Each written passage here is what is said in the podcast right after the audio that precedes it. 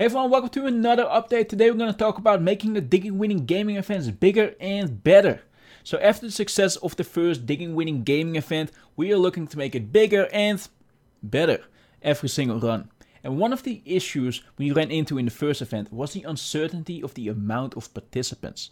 You don't want to end up with too few, not being able to run the games, but you also don't want to end up with too many and having to say no to people that you've invited in the first place. We know life can be uncertain and it can be tough to even know what you're going to do tomorrow, let alone a week from now. So we came up with a solution that solves all these issues. We will for most future events not run one, but multiple lobbies.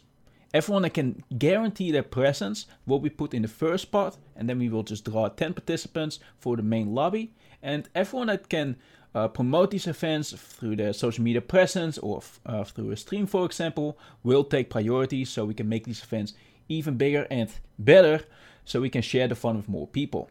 And everyone that is left will be put in the second part and so forth, basically.